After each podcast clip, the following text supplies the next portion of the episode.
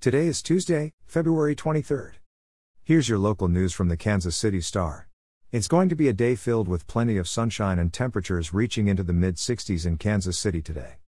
Temperatures will drop into the mid 30s tonight. Here's today's top story Coronavirus deaths in the United States surpassed 500,000 on Monday, according to stats kept by Johns Hopkins University. The number is more than double the total of combat deaths U.S. forces suffered during World War II.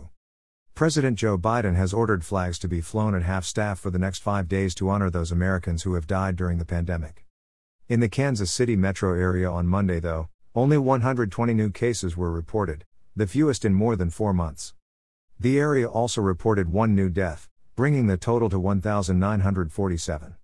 In crime news, Federal agents have arrested another Johnson County man in connection with the January 6 insurrection at the U.S. Capitol building. The Gardner man is another member of the Kansas City area Proud Boys who have been charged with being part of the mob that stormed the building.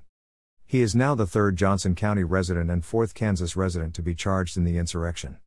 Another of the area Proud Boys charged in the action, William Chrestman, will remain in jail pending his trial, a federal judge ruled on Sunday. That decision overturned a decision from Friday when Chief U.S. Magistrate Judge James O'Hara ordered Chrestman be released pending his trial. Federal prosecutors in Kansas immediately filed a motion to halt Chrestman's release. On Saturday, prosecutors in Washington, D.C. filed an emergency motion to stop the release until O'Hara's decision could be reviewed. That hearing is set for this morning in the District of Columbia. In Kansas news, a Wellington, Kansas woman began a hunger strike at 4 a.m. Monday outside the state's unemployment office in Topeka as she waits for unemployment benefits she and her husband have struggled to receive from the state's beleaguered labor department. Renee Ferrigo, an unemployed EMT and corrections worker, says she and her husband have drained their savings, 401ks, and the money set aside for their children's education, and have sold everything they have of value after they lost their jobs because of the coronavirus pandemic. The Kansas Department of Labor has been in turmoil since unemployment claims began to spike last March. It has struggled to stay on top of the record number of claims and administer federal programs while the department's call center receives more than 350,000 calls a day. For more on Ferrigo's hunger strike, be sure to check out kansascity.com. And finally, this morning, in sports news, the Kansas Jayhawks are focused on revenge as they prepare to take on the Texas Longhorns.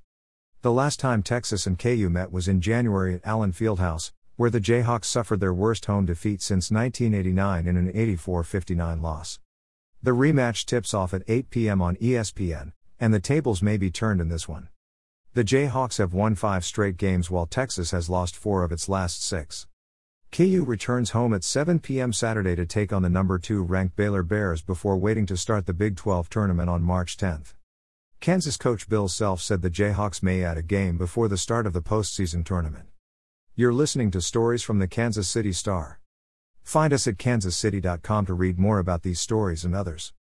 Before you go, Return Man is a new podcast celebrating the life and investigating the suspicious death of Lancaster, South Carolina's only Super Bowl champion, Jim Duncan.